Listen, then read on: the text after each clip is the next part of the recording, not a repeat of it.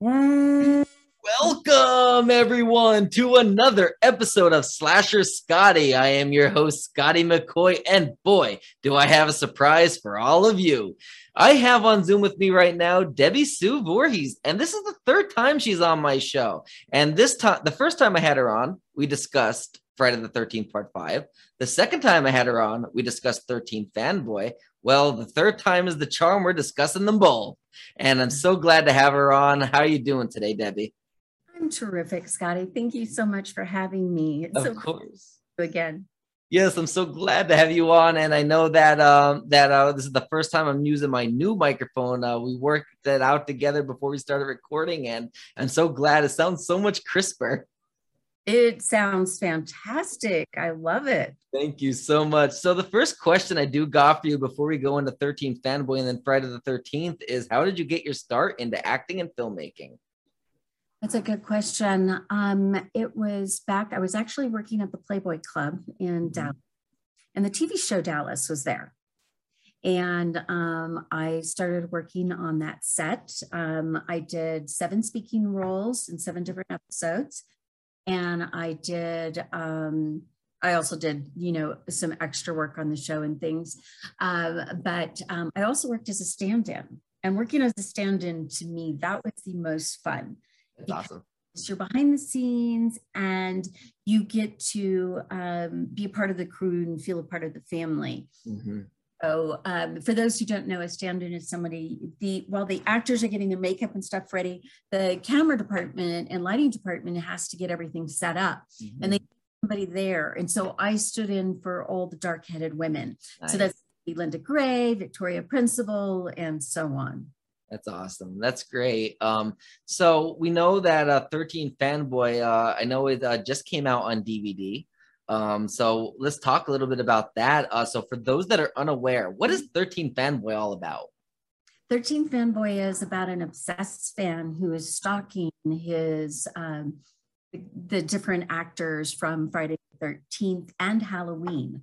Um, it stars Dee Wallace, who, if you, you guys, of course, know her from yeah. a zillion movies, E T, yep. um, The Howling, Cujo, Critters, um, gosh, I mean, there's so many. It's literally over two hundred films that she has been in. She's yes. an amazing dynamo. And um, she played also in Halloween, Cynthia Stroh. Mm-hmm. And, and Friday the thirteenth, we have um, two of the most famous Jasons, mm-hmm. which is C J Graham from part six and four-time Jason Voorhees, Kane Hodder. Yeah. And both... all of these people, absolute legends. Yes. We have um, Laura Park Lincoln, one of our um, f- favorite final girls. We have Judy Aronson. We have Tracy Savage. Absolutely. I'm uh, playing a small role in it, although my main role is that of a director and um, co-producer and co-writer on the project.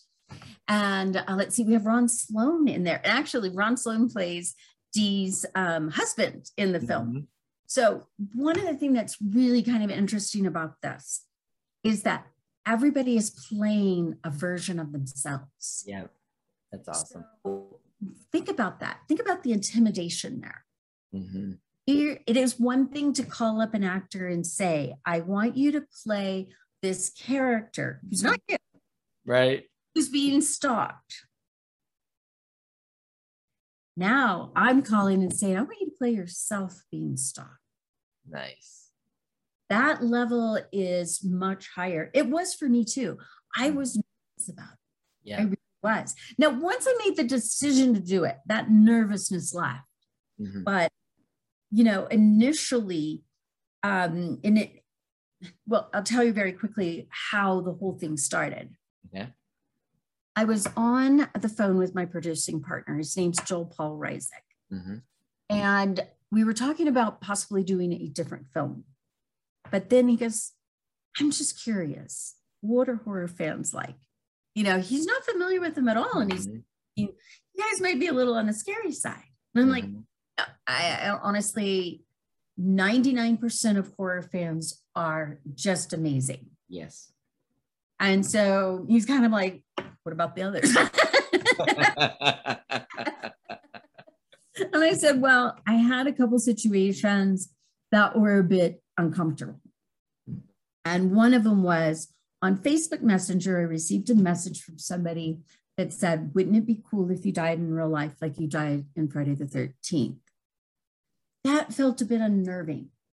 I blocked the person. Three weeks later, I have no idea if it was the same person or not. I'm going to assume it wasn't, but I don't know that to be true. Yeah. I'm alone in my office, or, you know, at home, my home office, late at night, single light on, working on my computer on a script. Ding on my phone, my personal phone, not Facebook Messenger, which was way more worrisome. And um, my drapes are open to the outside. And he says, I'm watching you. I'm like, he actually could have been watching me at that moment. I could have been anywhere else in the house where he might not have been able to see me, but at that moment he could have been. Gosh. And then I get ding, ding, ding. And it's made clear he's pretending to be Jason Voorhees and he's there to kill me. Wow. And I tell my producing partner this, of course I blocked the person, tell my producing partner this, he goes, that's our movie. And if you'll remember, that is in the film. Yeah. yeah. So there actually are real life things here. This is about a stalker. Someone who is harassing people he yeah. doesn't know. Yeah. And um, that, to me, um, ups the element of fear because it can really happen. Mm-hmm. You know, people love the scary movies that can't happen. Yep. We love watching, you know, like Frankenstein creature. Yeah. We love, you know, watching Jason. Um, we love watching Michael, right? Mm-hmm. Particularly Jason, nobody's coming up out of the grave to get you, right? right? Still have fun with the jump scares. And you know, being in the movie theater, how often in the movie theater at a horror movie do horror fans laugh? Right. Because we're laughing at ourselves for jump yep. You know, you gotta jump, jump. And I, I've had my, I've th- thrown my popcorn before. Nice, yeah. Help but laugh because you were so silly because you know it's just a movie, right? Yep. yep. And so, but this, it it can happen. Yeah, it can. People do have stalkers, and we had um, Adrienne King decided not to be a part of the project because she did have a stalker. Yep. Judy Aronson had a stalker. Mm-hmm. Clark Lincoln had a stalker. Yep. All very serious situations. Yep. Laura was stalked for six and a half years. Mm-hmm. Yeah. So, um, yeah, it's it's a, a crazy a crazy story that really do, it does happen. It does right. happen, especially to celebrities, which is what this points out. Right. Right. Yeah. Absolutely. Right. And I um so most of fandom is wonderful, but there is that ugly side. Yeah. Yep, absolutely. And speaking of Ron Sloan, if you don't mind, I would like to play something for you that he sent me on my birthday last year. Oh, nice. Let me uh send this because I, th- I I I love this. I cherish it.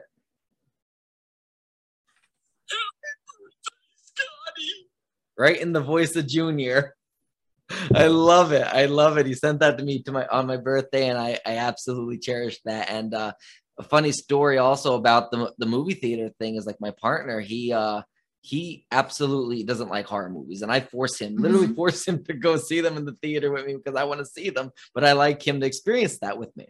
So we go to see it, and he he's literally there, and he's holding his shirt up. He whispers to me, and he goes, "You know something?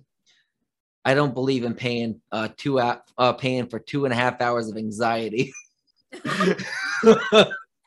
Yep, just the so so I serious. Him, I totally get him. I understand. Yep, so serious.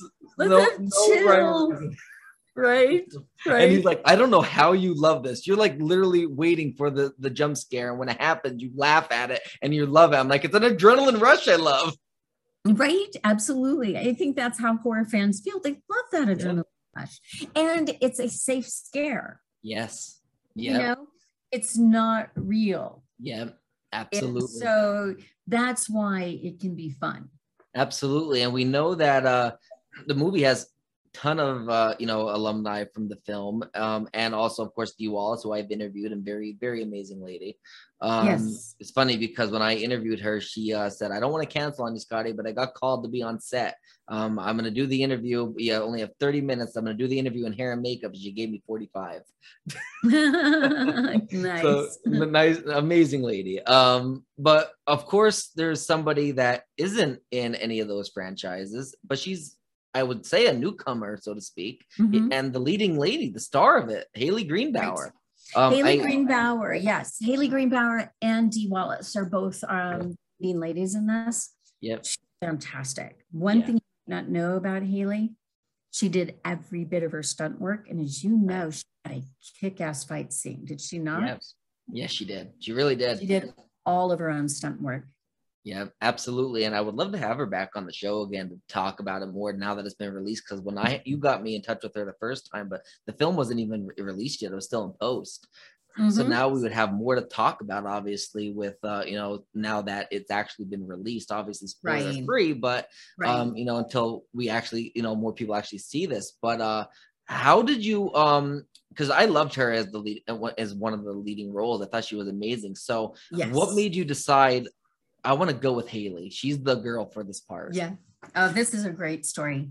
Okay. Um, we, she came out early on. Remember, we did the Indiegogo campaign. Yeah. Now, mind you, this film was not made on just Indiegogo dollars. It was Indiegogo and investors. Mm-hmm. So, but we were working on an Indiegogo video, and um, I asked some actors that I felt strongly might work well into the film. Mm-hmm. And a chance to meet them and get to work with them right uh, before I made my decision. And um, Hailey was um, came in to play um, one of the two main roles in it, and um, she had to jump off of a cliff right. into very deep and very cold water, and it was going to be at night. Okay. And I told her, I said, I'm going to get you there before it gets dark. Mind you, we had to hike in to get to that spot. There was no way to drive to it. Right. And so I ended up unintentionally lying to her because we, you know, we had so much shooting before, mm-hmm. I, we didn't make it in time. Right. So we get there and we shoot everything else that we need to shoot. Mm-hmm. And I turned to her and I said, look, I told you you would be able to see the site and get comfortable with the layout before we did this. Mm-hmm. Wrong. It's obviously dark. Yeah. If you want, we will reset up tomorrow when we can get here earlier, and so you can get a lay of the land. And I said, I can promise you though, I did really thoroughly check this because I came and made a thousand percent certain that if she jumped at a certain point, she's not going to get hurt. She's just going to yeah. go into the water. And of course I'm like, you can swim, right? And um, don't ever lie about that, by the way. And if she didn't know how, oh my gosh. And she said, let's do it. So I showed her exactly where to go. And she needed to, she ended up having to jump in three times. And, um, when we left, I was just sitting there going, yep, my Kelsey Voorhees has to be a badass. That's a badass. Absolutely. Absolutely. You know, I wouldn't have blamed her. And I might have still hired her even if we came back the next day. Because, and I even told her when she said yes, I said, are you one hundred percent certain? Right. Because I am one hundred percent okay with not doing it now. Oh, sorry. Excuse me. But she said go, and we did. It was fantastic. Absolutely. And yeah. can you, and it was, I'm assuming it was a really high cliff. So imagine the impact actually stinging, you know, and being cold. Oh my goodness. I can only imagine. Yeah. I can only imagine. She was, she was tough. She was tough. Yeah. So this obviously, um, independent films, there's a lot of drawbacks, a lot of things that are, mm-hmm. you know, hard with getting it done, whether it's financing, scheduling, or whatever. Um, what do you believe was the hardest part in completing this film? Okay. Um, you're right, there are some very difficult things. And let me just focus on one other thing about um, okay. indie film first before I get to the negative parts. Okay. Um, one of the most positive things about doing an indie film is it's very empowering. Mm-hmm. Take the reins.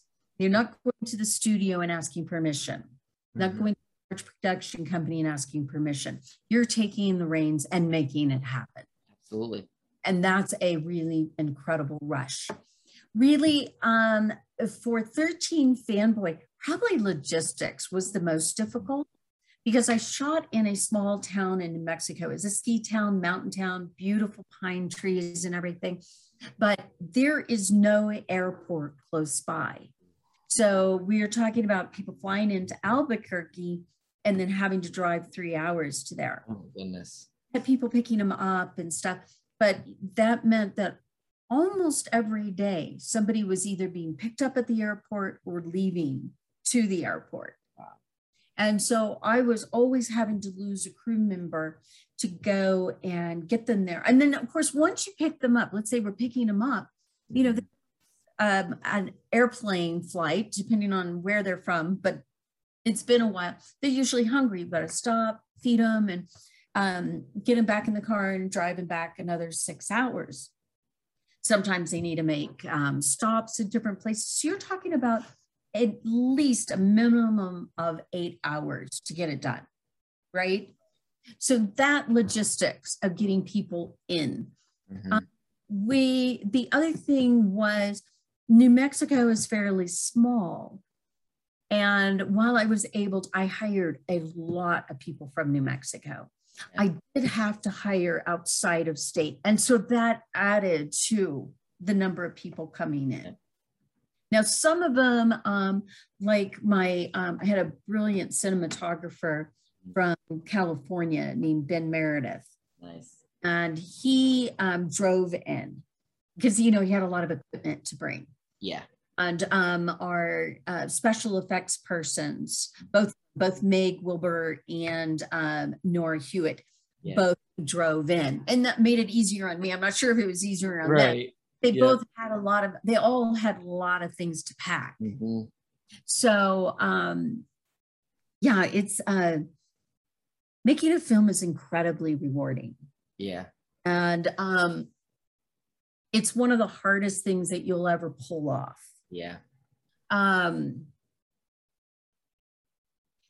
In fact, if there's any um, filmmakers out there who want to make a film, before you try to make your first film, I'm going to suggest to you that you get, um, there's a video um, workshop that you can do.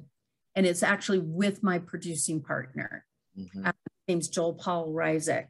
And he will t- take you from the beginning to end on what you need to do to make sure that you can get distribution. Yeah. And um, it's a it's a long workshop, but well worth it. And nobody should try and do a film without it, honestly.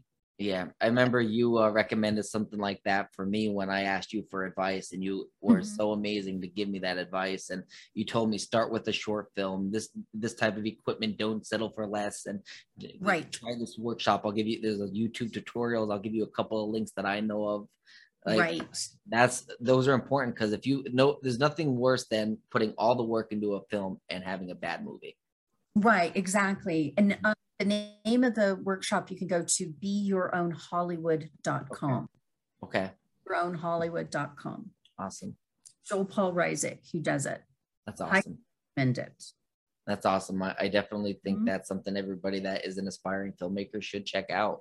Um, Absolutely. Yeah. So I'm going to ask the question that I originally wasn't going to ask, spoiler free. So we know that um, there is a killer in the movie, obviously. Mm-hmm. So the killer that you, um, that is revealed was this person, were they, they, um, one of the people that you would, I guess, originally have in the script, or was this something that was brought on last minute, or what was it changed at all? How how do you elaborate on that? Um, you know, we really had done a lot of juggling trying to decide. The most important thing to me was that we had a lot of twists and turns, mm-hmm. missteps, a whodunit, where you kind of start to think maybe, oh, no, wait, maybe this, no, no, wait, you know? Mm-hmm. And so it was more about the twists and turns right. that I was looking at. Yeah. Uh, but um, yes, I kind of had an idea of where I wanted to go. I, and in fact, when you're writing a script, one of the most important things to know, know your ending mm-hmm.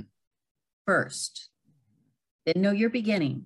And only then should you start to fill in between. Yep. Think about it like you're creating a maze. Yeah. Or you, have you ever cheated and gone to the end of the maze and you immediately get through really fast? Yep. Right? Yep. If you know your ending and then add your beginning and then fill in. Yeah. It just all falls into place so much easier because you make sure to leave your breadcrumbs in the proper place. Absolutely. You know? Absolutely. Absolutely. So I interviewed Jason Bradford and Christopher Norris. Now, forgive me, I don't remember who brought this to my attention, but I told them I had to ask mm-hmm. you this question because uh, they brought it up to me. And I think they even said they brought it up to you. So I don't remember who it was. You might be able to fill me in on that. I'm pretty sure it was Jason Bradford, though. Okay. But we have obviously thirteen Fanboy. Is there a possibility of a sequel where we have mm-hmm. alumni from, say, Halloween, maybe titled thirty-one Fanboy? You know, we have um, been talking about doing a sequel from the very beginning. Mm-hmm. How that will look, whether we'll go to a different franchise, stay with this one, or do something entirely different right. in um, that fanboy type world. Right. world. I, I don't know the answer to that yet. Mm-hmm. Um, but um, yeah, we've probably thrown around every possible scenario, you know, you know, going to a different franchise. Um, I've kind of had another one I have in my mind is maybe sticking to more of one of the true stories. Yeah. You know, even though I used a lot of elements in this film that were true, that happened to people. Um, and interestingly enough, when I talked to Adrienne King, I haven't, she's never told me the details about her situation. Mm-hmm. And um, she said one day when we could sit down and have a bottle of wine together and mm-hmm. read that she would tell me the whole story. But after she read the script, she told me that you don't know it, but you hit way too close to the truth. Yeah. And I was like, okay. Yeah. So, um, but to take uh, one of the stories of what happened in real life, I think that would be a big interest to people. So yeah. possibility too. I don't know. Yeah. Honestly, I have zero idea what direction we're going to go with it. Right. But that's kind of the one that is yeah. most attractive to me.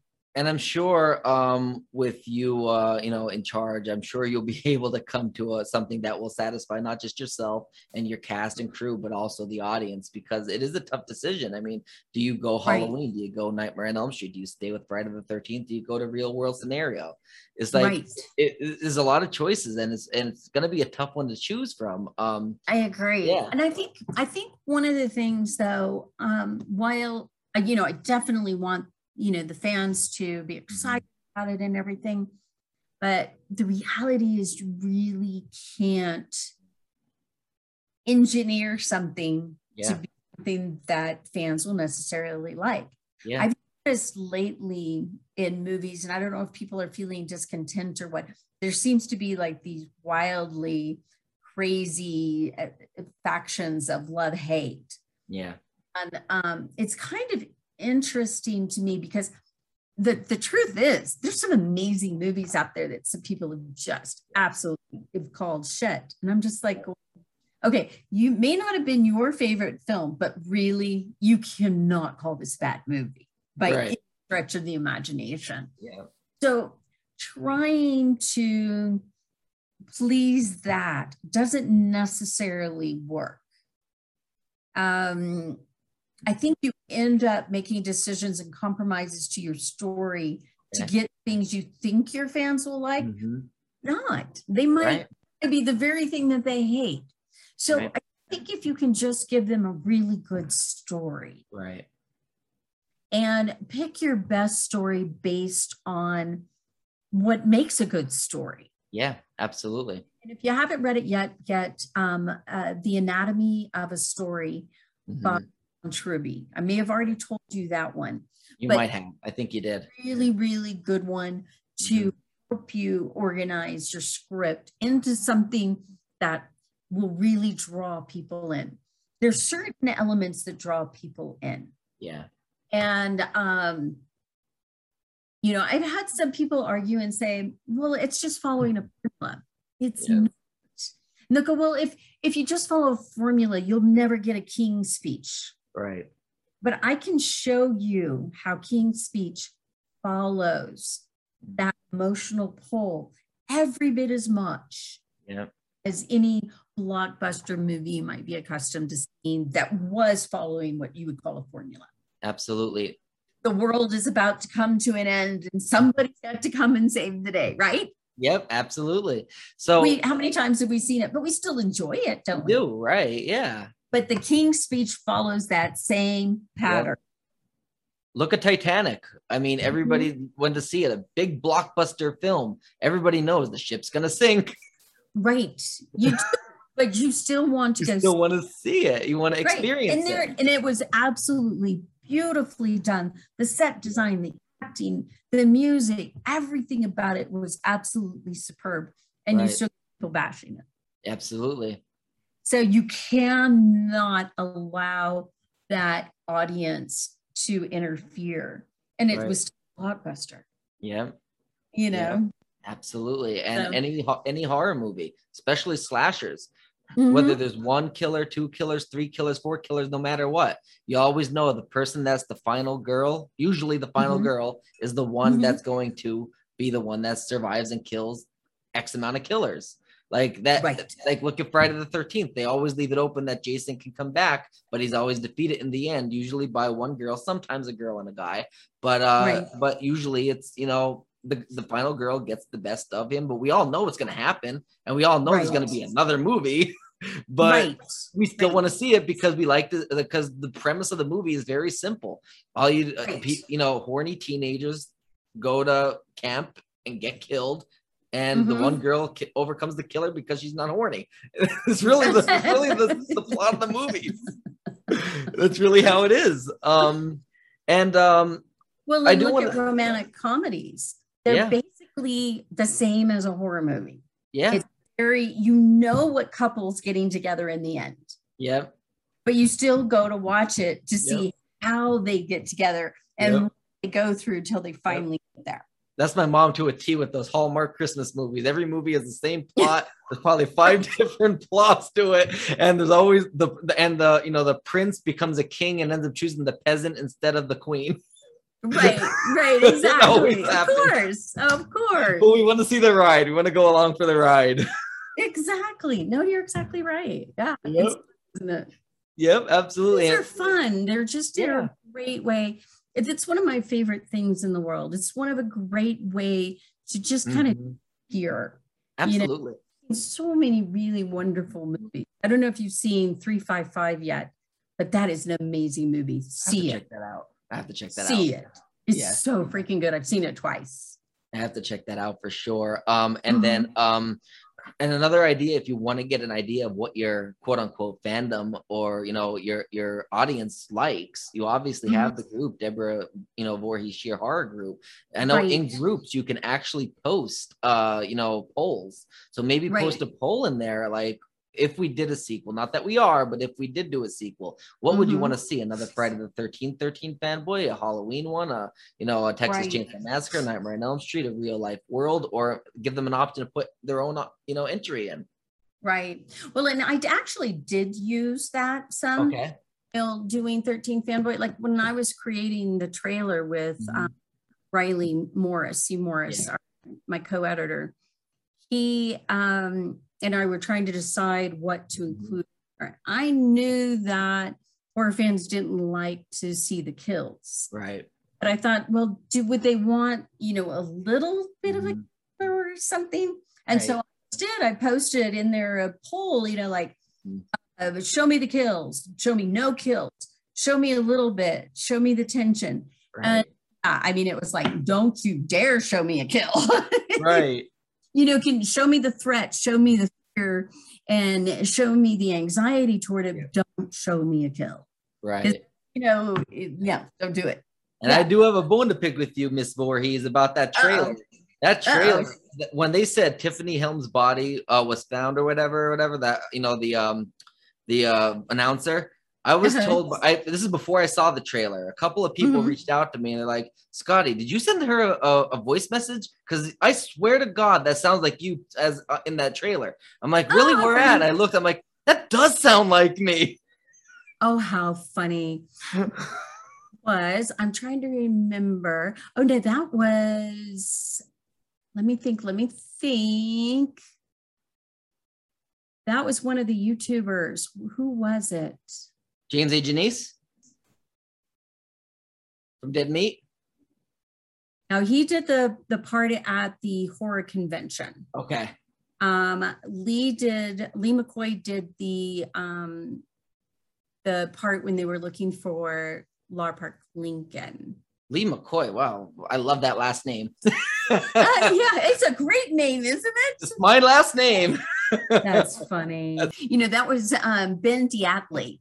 Okay. Uh, Friday the thirteenth Network. Nice, yes. nice. That, that's awesome. Yeah. And I know you he had was in the. Remember the scene with Hailey in the bedroom? You know, she's yes. looking at his report on that. Yes. Yeah. Okay. Yes, I rem- I do remember that because I, I right. remember saying to myself, okay, so he was the one that was the, the obviously the announcer because the voice sounded very similar, but it sounded more like mine in the trailer, I guess because you didn't see him talking, but then when you saw Probably. Him- you know, I hadn't thought of it, but you're right. Y'all have a very similar voice. Yep, yep. I hadn't thought of it, yeah. And some people, because I know you were like, I think running like a contest or something for something about being in the movie or something at one point. And a, a lot of people were asking me if I actually was, if I actually asked, uh, like uh, submitted for that. And that was my part. Right. And I'm like, no. Mm, oh, how funny. No, I did. I, well, I tried to open it up for fans all across the board. Okay. I asked fans to audition uh, for voice work, for acting mm-hmm. work. Yeah. them to um, send in their music for possible use, and we used two songs from fans. That's awesome. Um, we I had visual arts painters, draw, people who drew and stuff. You remember Dee in her studio where she's painting? Yes. Yep. You know that um, was Tammy McCoy's work. That's funny. Oh, okay. McCoys all around here. And McCoys are everywhere. McCoy, I love McCoy. It. I know. Why isn't Scotty McCoy yeah. in it? I know you didn't audition, did you? I know, I know, I didn't, I didn't. Um, but uh, Noelle Berger was in there, and she's a good friend of mine. Absolutely became amazing friends with her, and she uh, she uh, is such a sweetheart. She is. She really is. There's some amazing people. It was so much fun. Oh, and I invited people to come to be extras on oh, that's our, right. um, horror convention. Yep. You know, and we actually had several who came and took me up on it. Yep. And I know, uh, like we mentioned, uh, James A. Janice uh, was all mm-hmm. was there. Yep. Um, I interviewed him. Um, great guy, really great guy, very mm-hmm. funny. And I'm, I'm he really, yeah, he actually really helped save us because I had all my shooting done except for I hadn't shot at a convention yet. Yeah. And while I had created a fake convention and done some of that, I needed something that was a little bit bigger where I could see mm-hmm. more of everything to give more yep. of a feel that it was a big deal, a big convention. Absolutely. Conventions are, what they look like. Yep. He had some film footage mm-hmm. that he was able to let me use. So it's out brilliantly. That's awesome. That's awesome. Mm-hmm. And the last question I got for you regarding thirteen Fanboy um, is... Uh, about perks. Um, I know uh, you're mm-hmm. in the process of getting them out. Uh, what like mm-hmm. what is the expected, I guess, estimated or approximate uh, time that people can expect to get their perks? I wish I could tell you, okay. um, but I can't right now. Okay. Um, I can tell you that I'm going to work as fast as I can. I'm one hundred percent on my own in getting this mm-hmm. together. Um, I'm uh, working right now on um, getting the art and everything to people who are going to make the D V Ds. Um, we were not able, we were not allowed to even approach that until the actual D V D release date, and that is today. Mm-hmm. Um, it could have lost us our distribution contract. Yeah. And so um, we are, so I'm in the middle of that. I'm putting in the order to get the mask. And so okay. uh, the mask, I think initially my idea was to get everything together and put it in one box and send it. But the more that I'm looking at the logistics of that, that was probably a naive thing for me to think would work out well. Right. So I think I'm probably going to, as soon as I have the D V Ds, send mm-hmm. it out, basically I can in an envelope. Yeah. Um, I already have, we have several people who um, uh, bought in on what was called the Friday special, mm-hmm. which had um, Friday the thirteenth mask. Right. I already have all of those. Okay. So those will go into, all into one box and be sent out together once okay. I get the D V D and the poster and all of that together.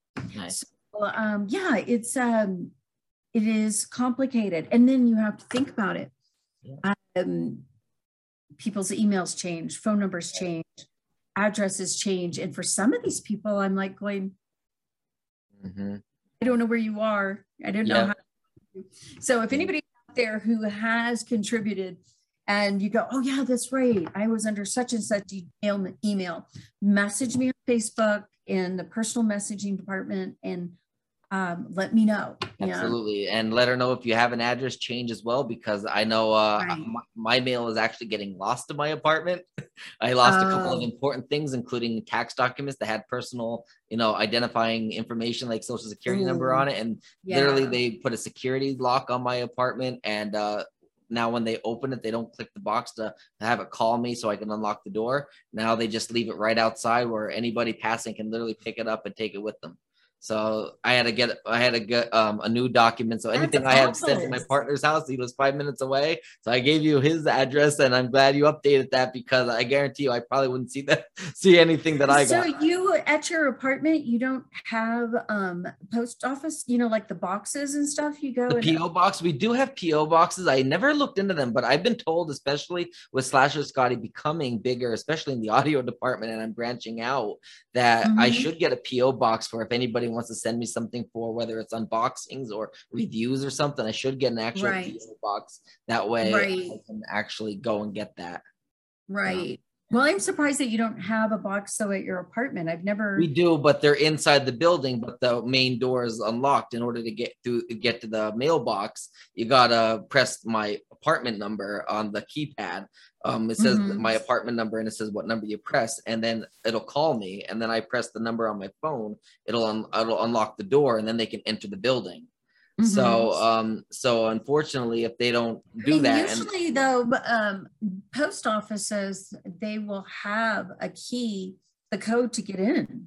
Yeah, but I'm talking about like U P S or FedEx. Oh, gotcha. Yeah. Right, right, right, right. Okay, yeah. Of course. I gotcha. I was thinking United Postal Service. Yeah, gotcha. Yeah, U S P S. Yeah. I get my mail fine. Of course, I get the bills just as just, just as good. But you know, they never get lost. They never get lost. I get the bills, but I don't get my packages. Amazon, right, right. Everything like that ends up getting. But I wanted my bubble bath. Absolutely. Um, so let's, transitioning into Friday the thirteenth. Um, mm-hmm. So how did you land the role of Tina in that film? What was your audition like? Oh, that was pretty interesting. It was basically um, a huge cattle call. Mm-hmm. And, um, you know, I got there and it was just lines and lines of people going through. And you just walked through the line and there was a table and you put down, at that time, you put down your photo and bio and all of that. Um, and then, you know, I, I went in for three separate auditions, one for the casting director, then the, um, producer, and then the producer and I, I'm sorry, then the director, then the director and the producer. Okay. And, but after I, um, auditioned for the director, he let me know that he wanted me for the role. Nice. And so it was more of a courtesy to meet the producer, right. even though I did read and stuff for him. Absolutely. Um, so yeah, no, I was very excited. I felt incredibly honored. Uh, That's great. Yeah. That's great. And uh, your death scene, um, obviously a lot of it is off screen because of how mm-hmm. vicious it is. But right. the thing that gets me with that scene is when he gets the hedge clippers and puts it in the eyes and squishes it down, you can hear the bone crack.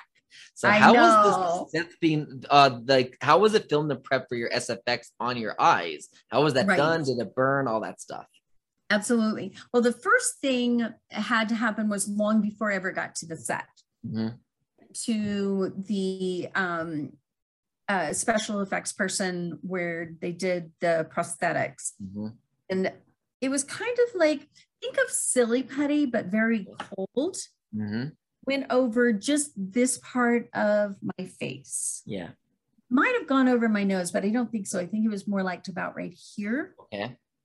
And it definitely didn't cover my mouth. And it was kind of like, it froze. Mm-hmm. I, you know, have you ever had a Slurpee and you're slurping along and yep. you get the brain freeze? Yeah. Well, this is the brain freeze, but you can't suck it, stop sucking the Slurpee and make it go away. It's still, yep. in, ah. Mm-hmm. And so once that was made, basically that was the mold to make the part for my eyes. Mm-hmm. It, you know, it was only about this size because it's just the mask right in here. So even a little bit smaller because it's below the eyebrows. Mm-hmm. So. And um, then once I got to set, it's very, very thin. And they wanted to have, of course, the skin look to it. Right. But you can imagine if you go and just glue that on, it's clear there's a mask between right. here and here. So it took about three hours of very slowly mm-hmm. putting that in so that they could make it look like it fit right my skin, you know, right. have that break. Yeah. And um, then of course they put dark and then coloring in there. And then the last thing that they put in was the blood. Now, by that point, I could not see anymore. Mm-hmm. So talk about being, hang on just a second. Okay. Sunny, come here. Come here.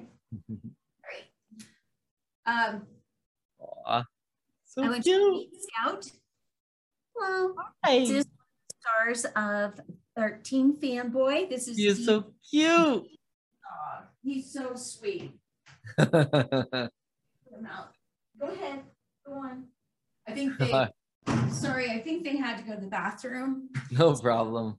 To get out. So, not a problem. Okay, so um, so by this time. With the mask and everything, I can't see. Mm-hmm. First day on set.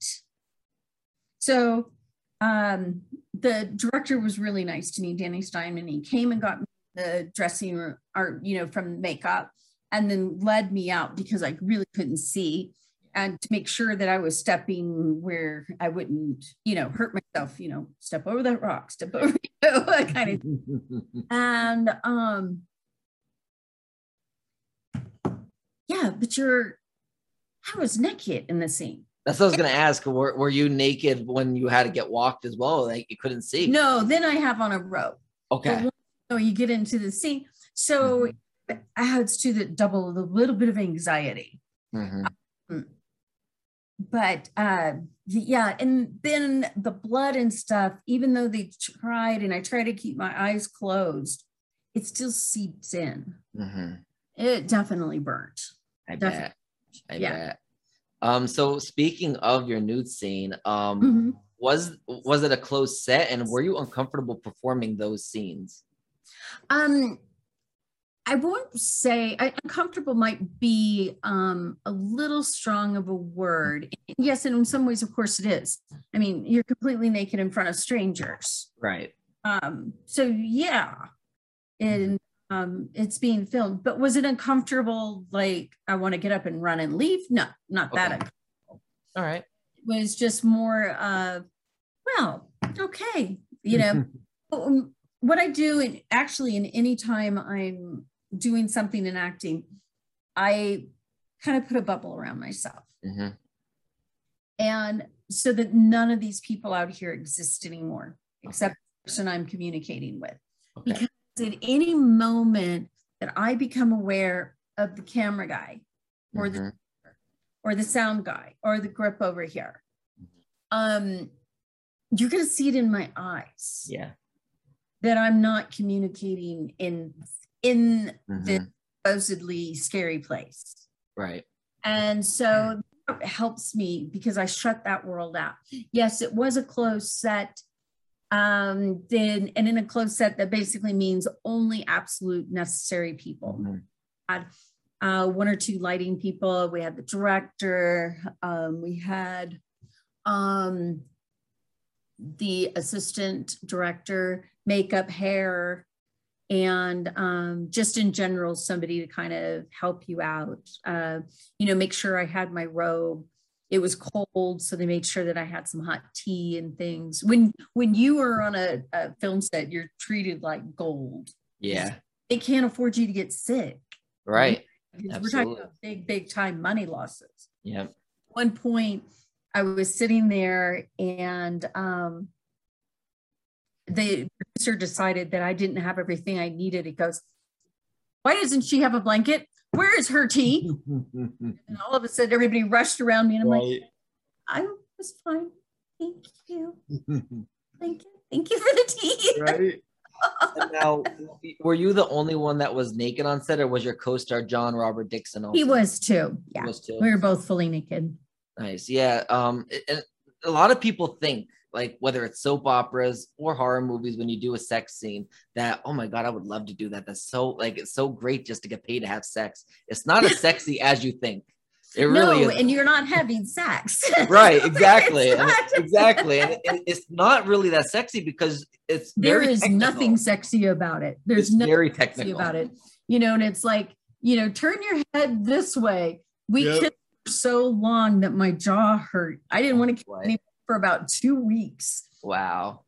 You're supposed to be trying to look like you're kissing, and they're like, nope, nope, you move your head this way. And you're like, wow. And yeah. then you end up in this really weird kind of contorted position. Yeah.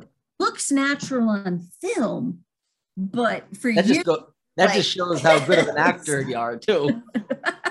Yep. Yeah, of course. Yeah, it's it, like, and yeah, it's it's really a technical thing, and then you have all these people watching yep. you and yelling at you, do this, do that, you know. It, well, it, you you know, on a good set, no one but the director should talk to the um, actor. Right. Yeah. Um, it's you know, if the D P needs something, they should go through the director because it may not be something that they like yeah. or want. Um, and that's definitely a huge pet peeve for me. And most actors will get really upset yeah. because they don't know what's in my mind. Yeah. So they might tell the actor something completely different. Yeah. And so, and, and plus as a director, you, that's one of your big jobs is to make sure you have a really good rapport and are making your actor feel comfortable. Absolutely.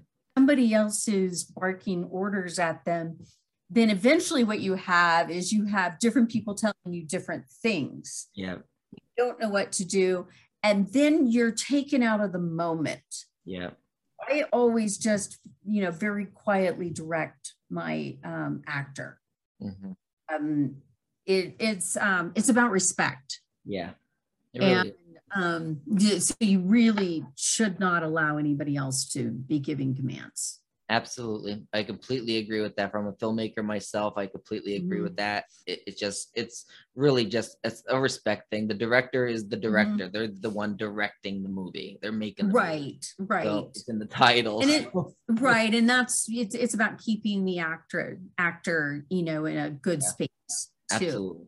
Absolutely. And um, I highly recommend for anybody who's going to direct, make sure that you have a little bit of time where you're put in front of a camera mm-hmm. so that you know what it feels like on the other side. Yep. They have a really hard job. They do.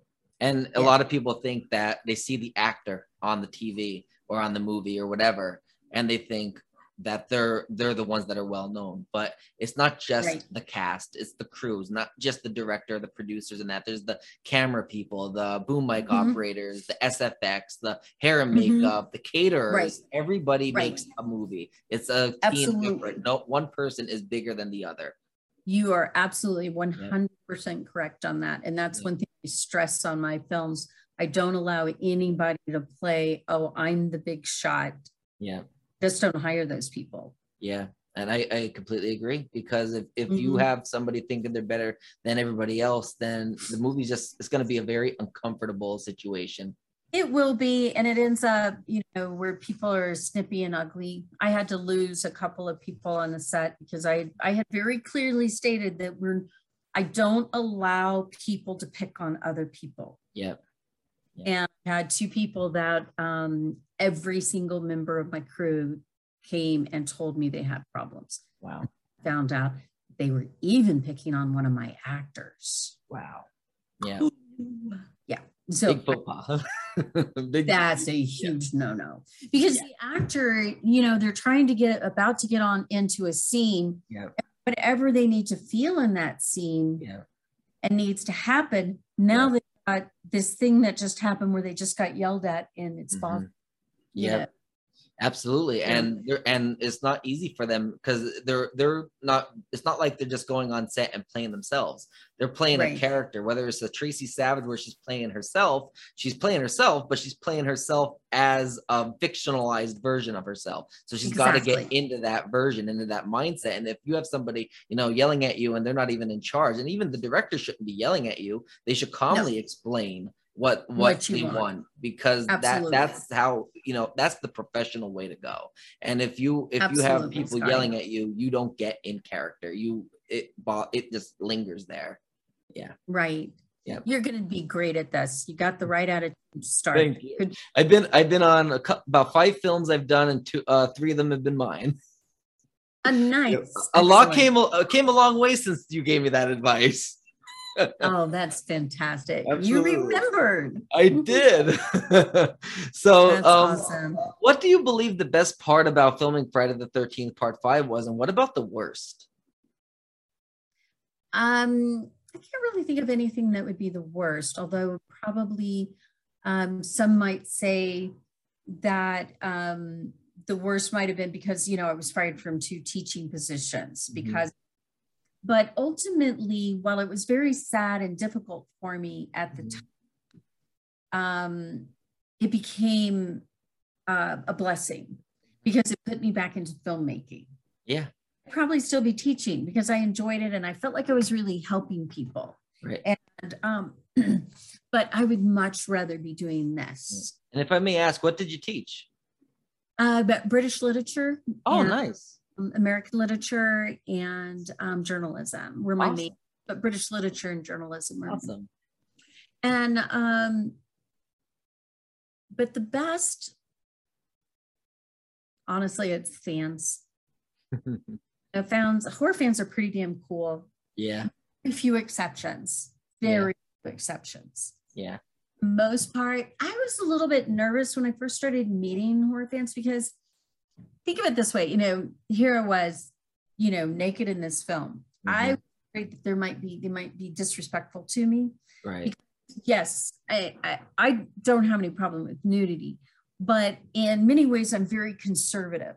Mm-hmm. You know, I don't, um, you know, I'm careful about what I do with my body. Right. You know, right. and so I was a little bit worried that there might be disrespect. Yeah. And that's not what I found at all. Yeah. In fact, I found quite the opposite.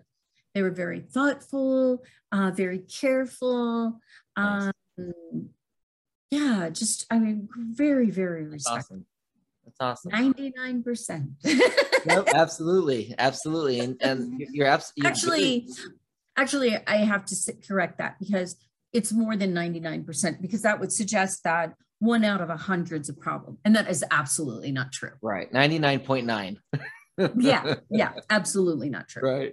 Yeah. yeah. And, but, and yeah. And you're, you're very beautiful, obviously. And obviously you were young and did a nude scene. So I could see why, you know, you would feel that way. And the fact that all these people were respectful and were mm-hmm. understanding and caring, and they didn't throw any type of slurs or anything out at you at all. Right. That, that right. just that just shows, you know, how how much hope it gives me for mankind.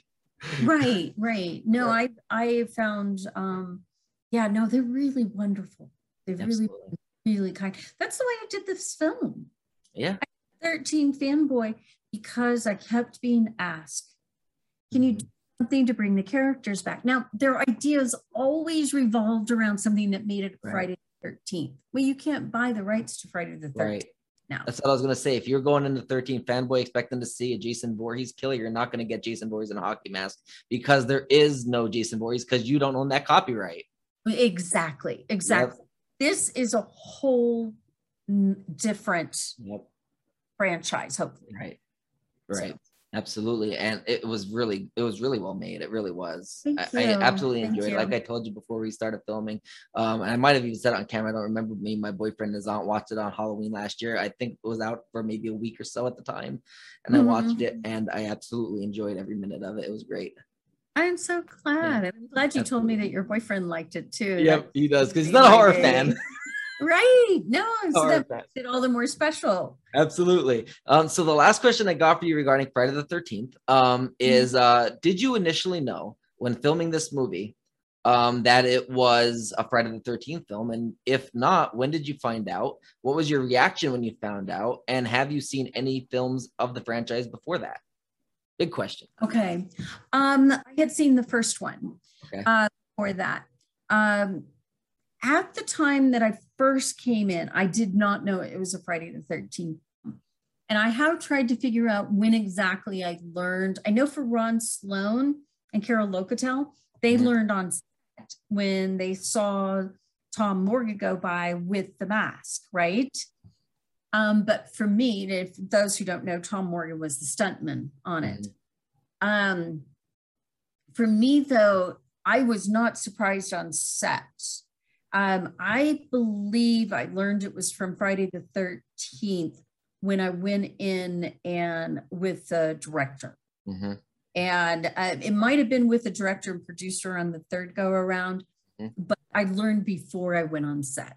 Okay, nice, nice. That's mm-hmm. awesome. And I mean, I can only imagine being in a Friday the thirteenth movie because like, right? I mean, getting killed by Jason, how cool is that? Right, exactly. It really is. It really is. Um, so the last question I got for you overall, and then if you could stay behind for a little bit, I wanted just to ask you something quick um, about another podcast okay. I do that uh, get your permission maybe um, to do okay. something, but um, regarding thirteen Fanboy. But uh, okay. the last question I got for you is: uh, do you have any other project or public appearances that you would like to promote to the listening and viewing audience? Oh, okay. Um, you know, right now I am looking at several projects, but I have not picked one that's one hundred percent mm-hmm. certainty that I'm okay. going with next. Um, but I am looking at a true life ghost story, okay. and I'm looking at um, like a couple other ideas that I'm still not quite ready to hash out yet. Okay. And scripts are not written, but I'm starting to put together the storyboarding to try and see if this is the direction I want to go. Right. Um, I would say that um, if you would please, uh, you know, you can get thirteen Fanboy. You can watch it on Vudu, Amazon, iTunes, Xbox, Google Play. Um, you uh, can now buy it uh, online at Walmart, Target, Barnes and Noble, and uh, I'm missing one. Let's see. Amazon? Did I say? And Amazon. Okay. Amazon. Amazon. And... Uh, So yeah, you know, buy it. Please give me a good review. I would Absolutely. so appreciate it. Absolutely. And I am I am completely shameless. I'm not going to say, oh, give me any review. I don't care if you like it or you don't like it. I care. Just give me a good review. Right, right. And uh, you, I do know that you have uh, an appearance coming up with uh, some thirteen Fanboy cast members as well as Friday the thirteenth cast. Do you want to tell us a little bit about that quick? I have a, a few coming up. Um, the yeah. most... One coming up is for this May thirteenth, is mm-hmm. fourteenth, and um, it's going to be at Blairstown. Yeah. Um, and uh, Ron Sloan will be there. Hailey Greenbauer, our leading lady in thirteen Fanboy. We're going to be playing thirteen Fanboy on that Saturday night. And um, then they have other people coming from the film. Um, I am not sure who all else is coming. I know that Lauren is coming, and I believe she's part two. Yep. And I'm trying to remember if C J Graham is coming to that one or not. He might be, uh, but you can definitely look it up and, and find it. And also for everybody that doesn't isn't aware, that area that they're going to be at in Blairstown, that is the original shooting spot for the first nineteen eighty film as well. So, oh, good. And thank you. Yes, yep. I'm glad you mentioned that. I kind of yep. made the leap in the assumption people knew, but of course they all you never it. know. So, right, exactly. And then let's see. I will be in South Dakota for the SuperCon. Mm-hmm. Um. And that's going to be in September. Okay. And uh, there's another one in August in Topeka, yeah. Kansas, the Slash and Bash. I'll be there. And um, let's see. I think that's that's what I have scheduled right now. Awesome. But, yeah. I hope and, to meet um, you at one of these cons. We're going to be showing the film at those places. Awesome. So if you haven't gotten to see it on at the theater, this will be a good chance too. Absolutely. And uh, for those that are watching this, uh, don't wait until those events to see the movie. Get your copy of the D V D now and uh, show support and uh, enjoy it, because it really is a great film and I'm sure everybody's going to enjoy it. Thank you, Scotty. Absolutely. I thank you so much, Debbie, for joining me. You bet. All right. You have a great Thanks, rest Scotty. of the day. Alrighty. Thank you. Yep. Bye, guys.